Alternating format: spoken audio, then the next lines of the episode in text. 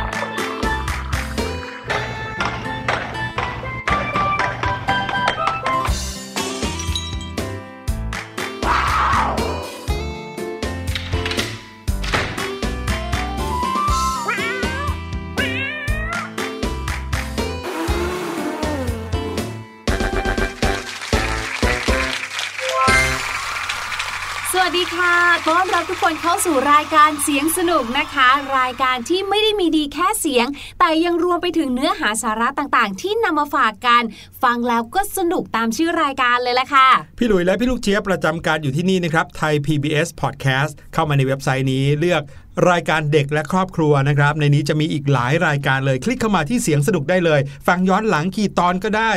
ทุกที่ทุกเวลาที่คิดถึงกันครับ แล้วก็เหมือนอย่างทุกครั้งนะคะ ก็คือต้นรายการของเราค่ะ ก็จะเป็นช่วงที่น่าจะเรียกว่าเป็นการอุ่นเครื่องเนาะพี่หลุยอืมเพราะว่าเรานะคะจะมีเสียงมาฝากน้องๆ และทุกคนในครอบครัวกันค่ะ เป็นช่วงที่เราเรียกว่าเสียงปริศนานั่นเองค่ะเสียงปริศนาในวันนี้นะครับเป็นเสียงที่จะให้น้องๆได้ฟังกันให้ดีเลยล่ะครับ เพราะว่าพี่หลุยกล้าพูดเลยว่าเกือบร้อยเปอร์เซ็นต์น่าจะเดากันได้ไม่ค่อยง่ายนักนะครับ ไปลองฟังกันดูก่อนครับ ถ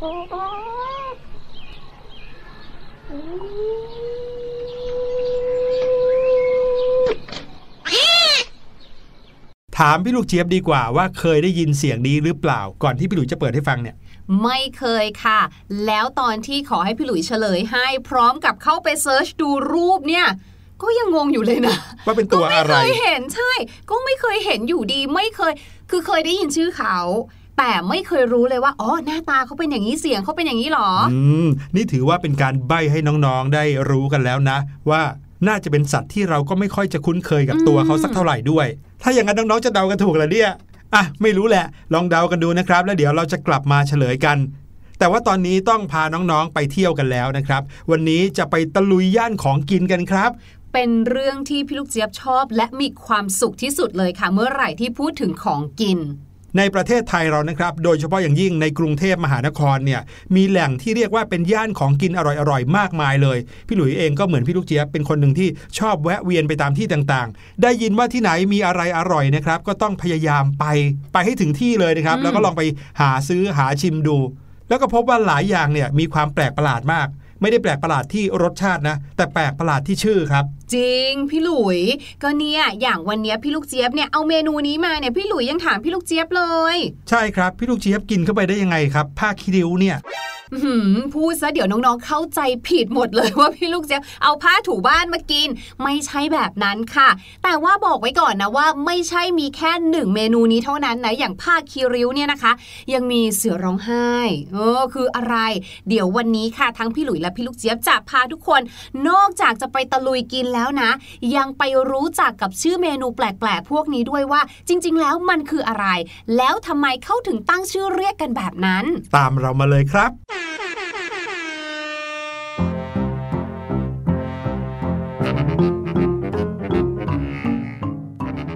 อาหารนั้นมีมากมายเลยนะครับ ไม่ว่าจะเป็นอาหารคาวอาหารหวานของว่างต่างๆ ซึ่งถ้าพูดถึงชื่อเมนูภาษาไทยแล้วเนี่ยหลายๆ เมนูเป็นเมนูที่เราคุ้นเคย แถมยังเป็นของชอบของเราอีกด้วย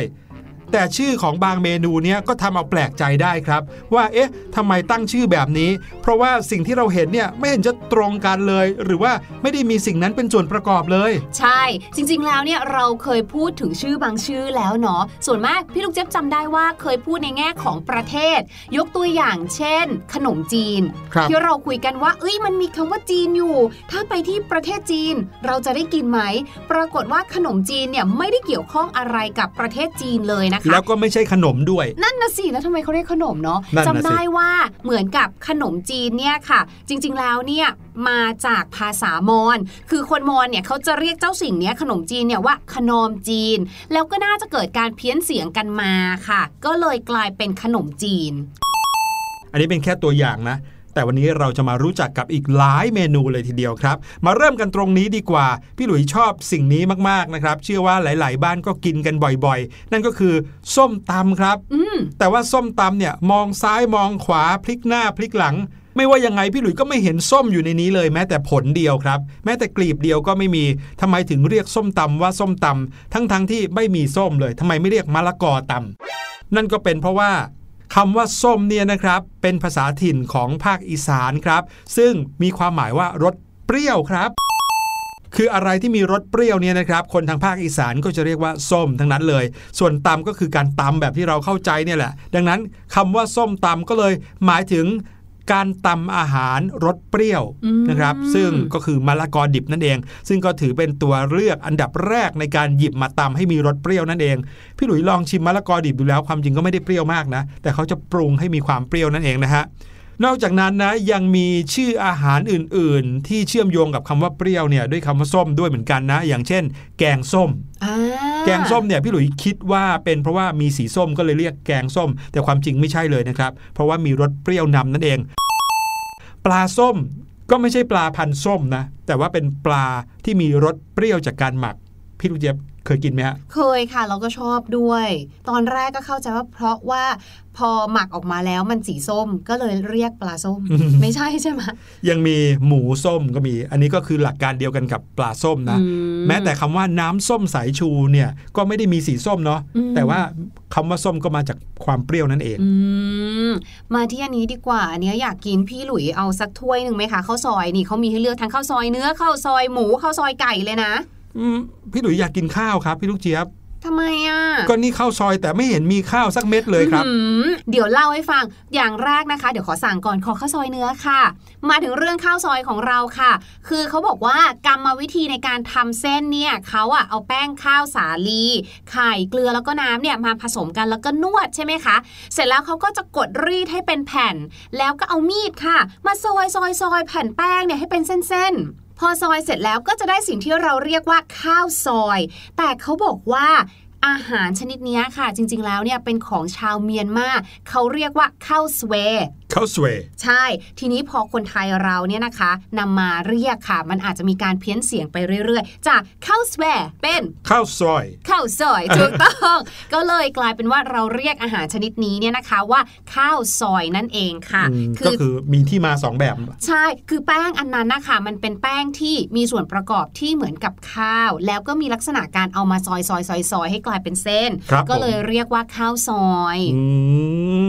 มิน่าถึงไม่ได้มีข้าวเป็นเม็ดๆเลยอืมแต่คือถ้าการเอาข้าวมาซอยนั่นเองใช่แต่ถ้าพี่หลุยอยากกินข้าวจริงๆเนี่ยต้องไปร้านนู้นค่ะ เขามีข้าวผัดอเมริกันโอ้โห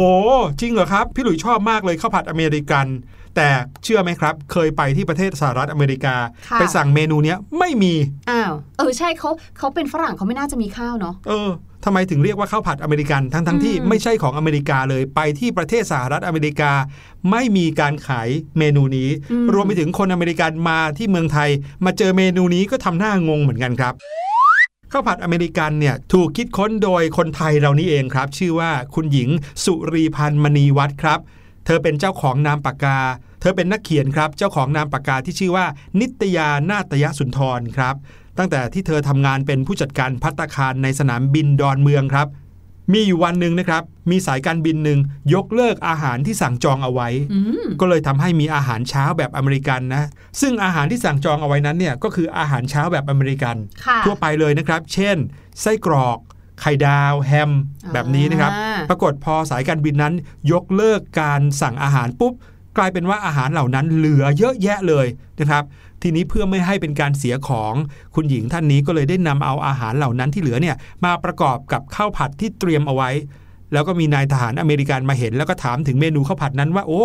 ยู What is it นี่เมนูอะไรเนี่ยอืม คุณหญิงสุรีพันธ์มณีวัฒน์ท่านก็เลย ตั้งชื่อว่า อ๋อ this is American fried rice หรือว่าข้าวผัดอเมริกัน เริ่มมาจากตรงนี้นี่เองครับ ฝรั่งว้าวแน่นอนว้าว นี่คือข้าวผัดของไอ้เหรอเนี่ยจะเออทำไมไอไม่เห็นเคยรู้เลยล่ะอืมกลายเป็นว่าข้าวผัดอเมริกันนั้นเป็นเมนูที่รับประทานกันง่ายนะครับ แล้วก็ค่ะเด็กๆชอบมากเลยอืมก็เลยกลายเป็นเมนูขึ้นชื่อ แล้วก็ไม่ว่าไปร้านอาหารไหนนะครับ ที่ เรียกว่าอยากให้เด็กๆ ได้กินอะไรอร่อยๆเนี่ยก็มักจะมีเมนูนี้ อืมอุ้ยแต่ร้านนี้ดูทำน่ากินนะพี่หลุย แต่แอบจืดนิดนึงอะขอเติมซีอิ๊วขาวดีกว่าพี่หลุยซีอิ๊วขาวตรงนี้ไม่มีเลยครับพี่ลูกเจี๊ยบมีแต่ซอสสีดำๆเต็มไปหมดเลย นั่นแหละค่ะเขาเรียกซีอิ๊วขาวค่ะเอ้าซีอิ๊วขาวทำไมไม่สีรู้เรื่องเลยขาวแล้วทำไมไม่สีดำคือตามปกติของการหมักถั่วเหลืองเนี่ยน้ำซีอิ๊วที่ได้เนี่ยมันก็เป็นสีดำเนี่ยแหละค่ะ แต่ว่าถ้าเทียบกันแล้วเนี่ยน้ำของซีอิ๊วขาวเนี่ยจะมีความใสมากกว่า แล้วพอเวลาที่เราเนี่ยนะคะ ไปเหยาะใส่อาหารเนี่ยไม่ค่อยทำให้สีของอาหารน่ะเปลี่ยนไปมากสักเท่าไหร่ค่ะ ไม่เหมือนกับซีอิ๊วดำแบบเนี้ยค่ะอืมที่ใส่ไปปุ๊บน้ำอย่างเงี้ยสมมติน้ำซุป น้ำแกงครับก็จะเปลี่ยนเป็นสีดำเลยอ๋อใช่พี่หลุยชอบกินผัดซีอิ๊วนะอืมแล้วผัดซีอิ๊วเนี่ยพอคุณแม่เหยาะซีอิ๊วดำลงไปในเส้นสีขาวๆเนี่ยเปลี่ยนเป็นสีน้ำตาลเข้มเลยใช่เขาก็เลยเรียกให้แบบตรงกันข้ามกันไปเลยค่ะ ว่าเป็นซีอิ๊วขาวกับซีอิ๊วดอ๋อแสดงว่าซีอิ๊วขาวเนี่ยเกิดขึ้นทีหลังซีอิ๊วดำแน่นอนำอืมเพราะว่ามีซีอิ๊วดำแล้ว ใช่อืมก็เลยต้องตั้งชื่อนี้ว่าซีอิ๊วขาว เอ๊ยยังมีอาหารเมนูไหนอีกไหมเนี่ย ที่หน้าตาแล้วก็ชื่อเนี่ยไปกันคนละทางเลยฮะ มีสิคะขออุดหนุนเจ้านี้ก่อนเลยค่ะ เพราะว่าพี่ลูกเจี๊ยบเนี่ยนะคะ ชอบกินอาหารญี่ปุ่นค่ะ ก็คือ เจ้านี่เลยค่ะซูชิค่ะ แต่ว่าอยากได้ไข่กุ้งเยอะๆด้วย โอ้พี่หลุยส์ก็ชอบไข่กุ้งมากเลยนะครับ กินกับข้าวซูชินี่นะ หัวกุ๊บกุ๊บกุ๊บกุ๊บเลยพี่ลูกเจี๊ยบใช่ไหมแต่พี่หลุยรู้หรือไม่น้องๆชาวเสียงสนุกรู้หรือเปล่าคะว่าไอ้เจ้าเม็ดเล็กๆๆๆสีส้มๆ อันเนี้ยที่เราเห็นที่เขาเรียกไข่กุ้งเนี่ย จริง ๆ แล้วอะมันคือไข่ปลา อ้าวแปลกมากเลยอะเออแต่ว่าพี่หลุยส์ก็เคยเห็นไข่กุ้งที่มีหน้าตาแบบนี้เป๊ะเลยนะอืมที่อยู่ในท้องของกุ้งอะอืมแต่ว่าจริง ๆเขาไม่ได้เอาตรงนั้นนั้นน่ะมาใช้เหรอครับไม่เขาเอาไข่ปลา แถมนะ ชื่อปลาก็น่าสนใจมากๆเลย เพราะว่าไข่ของปลาที่เอามาใช้เนี่ยนะคะ เป็นปลาที่ชื่อว่าปลาบิน ปลาบินถูก flying fish ปลาบินค่ะ หรือชาวญี่ปุ่นนะคะเขาเรียกว่าโทบิอุนั่นเองค่ะ แล้วก็เรียกไข่ของเจ้าปลาบินเนี้ยว่าโทบิโกะอืมอันเนี้ยเชื่อว่าน้องๆ คงจะเคยเห็นเวลาไปหาซื้อซูชินะ แล้วก็จะเห็นเม็ดเล็กๆๆๆสีส้มๆ ปรากฏไม่ใช่ไข่ของกุ้งเหรอเนี่ย ไม่ใช่ค่ะ เขาบอกว่ารสชาติของเจ้าไข่ปลาอันเนี้ยมันอร่อยมากกว่าค่ะ เพราะว่ามันจะมีรสชาติของความเค็มๆนิดนึงใช่ก็เลยเหมือนกับว่าเป็นการเขาเรียกว่าอะไรอะเหมือนเป็นส่วนประกอบที่ช่วยเพิ่มหรือชูรสของอาหารเข้าไปได้ด้วยเหมือนกันค่ะ ครับผมนี่พี่หลุยเนี่ย ชอบร้านนี้มากกว่าที่มีผลไม้ขายเนี่ยพอเราอืมกินอะไรมาเยอะๆ ก็เริ่มรู้สึกอยากจะกินผลไม้บ้างละต้องมีพริกเกลือด้วยครับพี่ลูกเจี๊ยบ อืม พี่หลุย พริกเกลืออะไรเหรอพริกน้ำตาล พริกเกลือก็เขาเรียกกันว่าพริกเกลือทำไมอะแต่ในนั้นพี่ลูกเจี๊ยบเห็นมีแต่น้ำตาลอืมอ้วนตายเลยเนี่ย พี่หลุยส์ก็สงสัยเหมือนกันครับ ว่าทำไมพริกเกลือถึงได้มีแต่น้ำตาล แล้วก็แบบมีสีส้มๆนิดนึงใช่ไหมน้องๆอาจจะชอบเพราะว่าจิ้มน้ำตาลแล้วทำให้มีรสหวานมากขึ้น แต่ดันเรียกว่าพริกเกลือนะครับ นั่นเป็นเพราะว่าในสมัยก่อนเครื่องจิ้มผลไม้ที่มีรสเปรี้ยวเนี่ยจะมีแต่พริกกับเกลือเท่านั้นครับ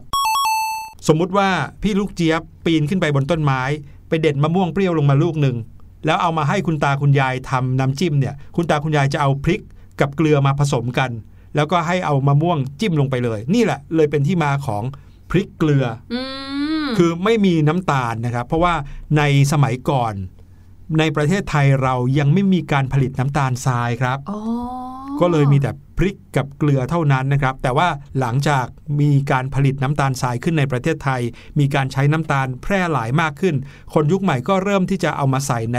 พริกเกลือนี้ แถมยังติดน้ำตาลมากกว่าด้วยนั่นนะสิสังเกตสิหลังๆ ไม่ค่อยมีแค่พริกกับเกลือนะ มีน้ำตาลซะเยอะเลย ใช่ใช่จะมีน้ำจิ้มอีกแบบหนึ่งที่เป็นเหมือนน้ำตาลปี๊บใช่แล้วก็ตีพริกลงไปใช่ไหมคะครับผมแต่ก็ยังเรียกว่าพริกเกลือเหมือนเดิม อืมน่าจะติดกันมาแล้วไงอืมเนาะพี่หลุยซื้ออนนี้กลับไปไหมคะเนี่ยของชอบพี่หลุยเลยเนี่ยกระเพาะปลาเนี่ย โอ้โห พี่ลูกเจี๊ยบนี่รู้ใจครับ รู้ได้ยังไงว่าพี่หลุยชอบกระเพาะปลาด้วยอ้าวเห็นซื้อกินทุกวีทุกวันเลยอะพี่หลุยว่าก็ว่าแต่นะ ถามหน่อยในฐานะที่ชอบกินเนี่ยค่ะ กระเพาะปลาเนี่ยทำมาจากกระเพาะของปลาจริงเหรอคะที่มันเป็นแบบว่าฟองฟองๆอวบๆอ้วนๆนั่นนะคะส่วนใหญ่พี่หลุยก็กินแต่ไข่ต้มกับน่องไก่ครับ อ๋อ แล้วก็หน่อไม้นิดนึง เหมือนกันเลย แต่พี่ลูกเจี๊ยบถามมีประเด็นครับ จริง ๆ แล้วกระเพาะปลาเนี่ยไม่ได้ทำมาจากกระเพาะจริง ๆ แต่ทำมาจากถุงลมของปลาครับอือหือคือปลาเนี่ยเขาก็เหมือนกับเรือดำน้ำนะจะว่ายอยู่ในน้ำขึ้นลงขึ้นลงได้ก็ต้องมีถุงลมอยู่ในตัว เพื่อที่จะให้เก็บอากาศไว้ข้างในให้ตัวเขาลอยขึ้นได้ เจ้าถุงลมของปลาเนี่ยนะครับ คือชิ้นส่วนที่เอามาทำสิ่งที่เรียกว่ากระเพาะปลาอืมเพราะกระเพาะของปลาจริง ๆ พี่หลุยว่าน่าจะอันนิดเดียวเท่านั้นเองเพราะปลาตัวเล็กอะเนาะใช่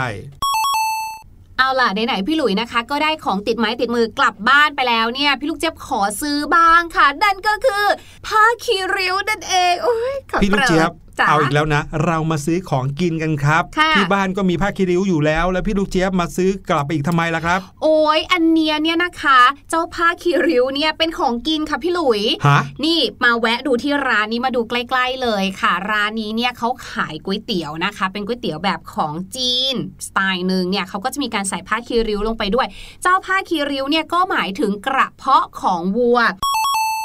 วัวเนี่ยจริงๆแล้วเนี่ยมีทั้งหมด 4 กระเพาะเลยนะคะ ซึ่งหนึ่งในกระเพาะนั้นเนี่ยเขาเรียกว่าผ้าคีริ้วค่ะ ซึ่งเป็นกระเพาะส่วนที่มีขนาดใหญ่ที่สุด แล้วก็มีผนังยื่นออกมา เพื่อทำหน้าที่หมักอาหารด้วยจุลินทรีย์ประเภทที่ย่อยสลายโปรตีนจากพืชที่วัวกินเข้าไปนั่นเองค่ะครับผมเพราะฉะนั้นส่วนนี้เนี่ยมันกินได้จริง ๆนะ แล้วมันก็ไม่ได้หมายถึงผ้าคีริ้วเช็ดพื้นค่ะ อืมเป็นเครื่องในวัวนั่นเอง ถูกต้องอืมๆพูดถึงเครื่องในเนี่ยยังมีอีกหลายอย่างเลยนะ ที่เขาเอามาสามารถใช้ รับประทานได้อืมแต่พี่หลุยส์เป็นคนหนึ่งที่ไม่ค่อยกินเครื่องในนะเพราะรู้สึกว่าเคี้ยวยากยากใช่ถูกจะชอบต้องกินเนื้อมากกว่านะครับอะพี่หลุยอยากกินอะไรแซ่บๆแบบว่าจิ้มแจ่วกันหน่อยไหมคะก็อย่างที่บอกครับพี่หลุยส์ไม่ค่อยกินเครื่องในแต่ชอบกินเนื้อเนื้อวัวเนี่ยกินได้อ่าถ้าอย่างนั้นค่ะ มาที่ร้านสุดท้ายของเราไปอุดหนุนเสือร้องไห้เขากันดีกว่า ถึงพี่หลุยส์จะชอบกินเนื้อแต่ก็ไม่กินเนื้อเสือนะครับพี่ลูกเจี๊ยบ อื มอันนี้ไม่ใช่ค่ะ อันนี้เป็นเนื้อวัวค่ะ แล้วทำไมต้องเรียกว่าเสือร้องไห้ล่ะครับอะก่อนที่จะไปเล่าให้ฟังนะคะว่าทำไมเขาถึงเรียกว่าเสือร้องไห้เนี่ย มาบอกก่อนว่าจริง ๆ แล้วเนี่ยมันคือส่วนไหนของวัวเสือร้องไห้เนี่ยนะคะก็คือเนื้อส่วนอกของวัวนั่นเองค่ะ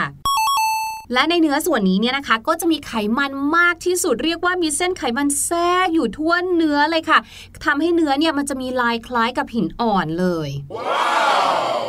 ส่วนสาเหตุที่ทำไมเขาถึงเรียกเนื้อส่วนอกของวัวว่าเสือร้องไห้เนี่ย เอาจริงๆเนี่ยนะก็ยังไม่มีใครออกมา confirm แต่ว่ามีเรื่องเล่ามาค่ะบอกว่า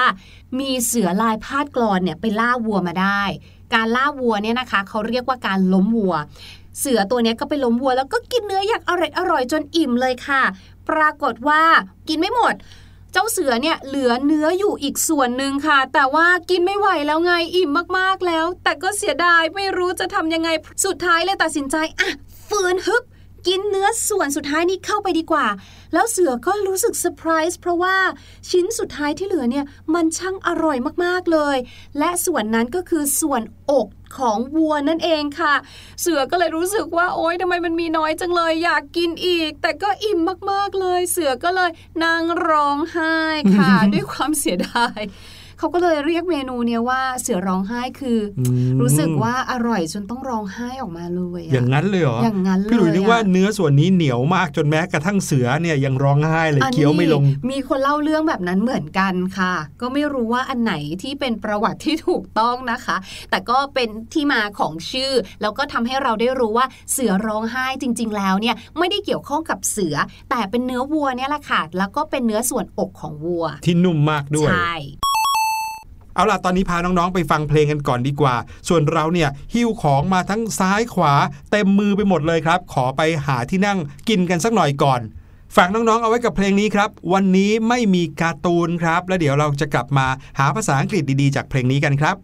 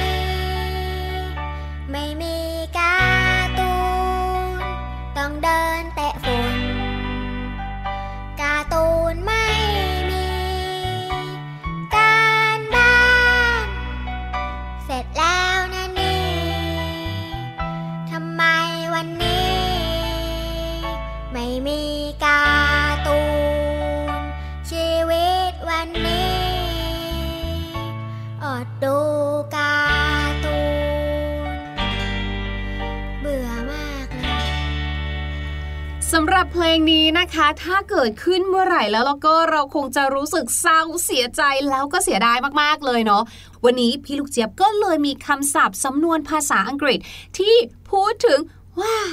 เสียดายจัง ก็คือ what a pity สะกดแบบนี้นะคะ W H A T what นะคะ เว้นวรรคค่ะตัว A แล้วก็เว้นวรรคนะคะ P I T Y pity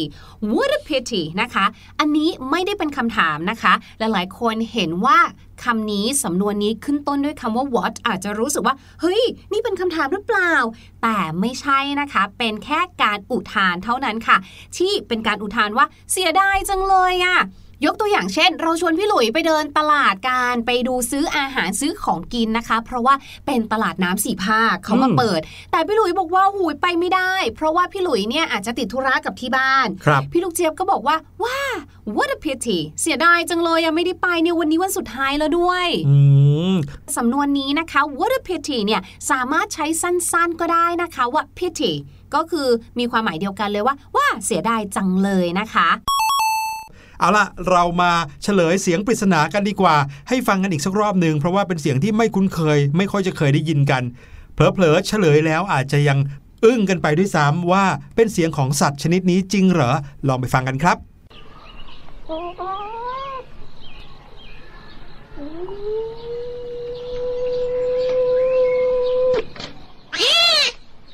เสียงที่น้องๆได้ยินในเสียงปริศนาวันนี้นะครับ ก็คือเสียงของสัตว์ชนิดหนึ่งที่มีชื่อว่า อีเห็นครับ พี่หลุยหยาบคาย ชื่อเขาจริง ๆ อีเห็นหรือว่ากระเห็นนะครับ เป็นสัตว์ชนิดหนึ่งที่อยู่ในวงตระกูลของชะมดครับ วันนี้รายการเสียงสนุกหมดเวลาแล้ว พี่หลุยส์กับพี่ลูกเจี๊ยบขอตัวลาไปก่อน พบกันใหม่คราวหน้านะครับ สวัสดีครับ สวัสดีค่ะ สบัดจินตนาการ สนุกกับเสียง เสริมสร้างความรู้ในรายการ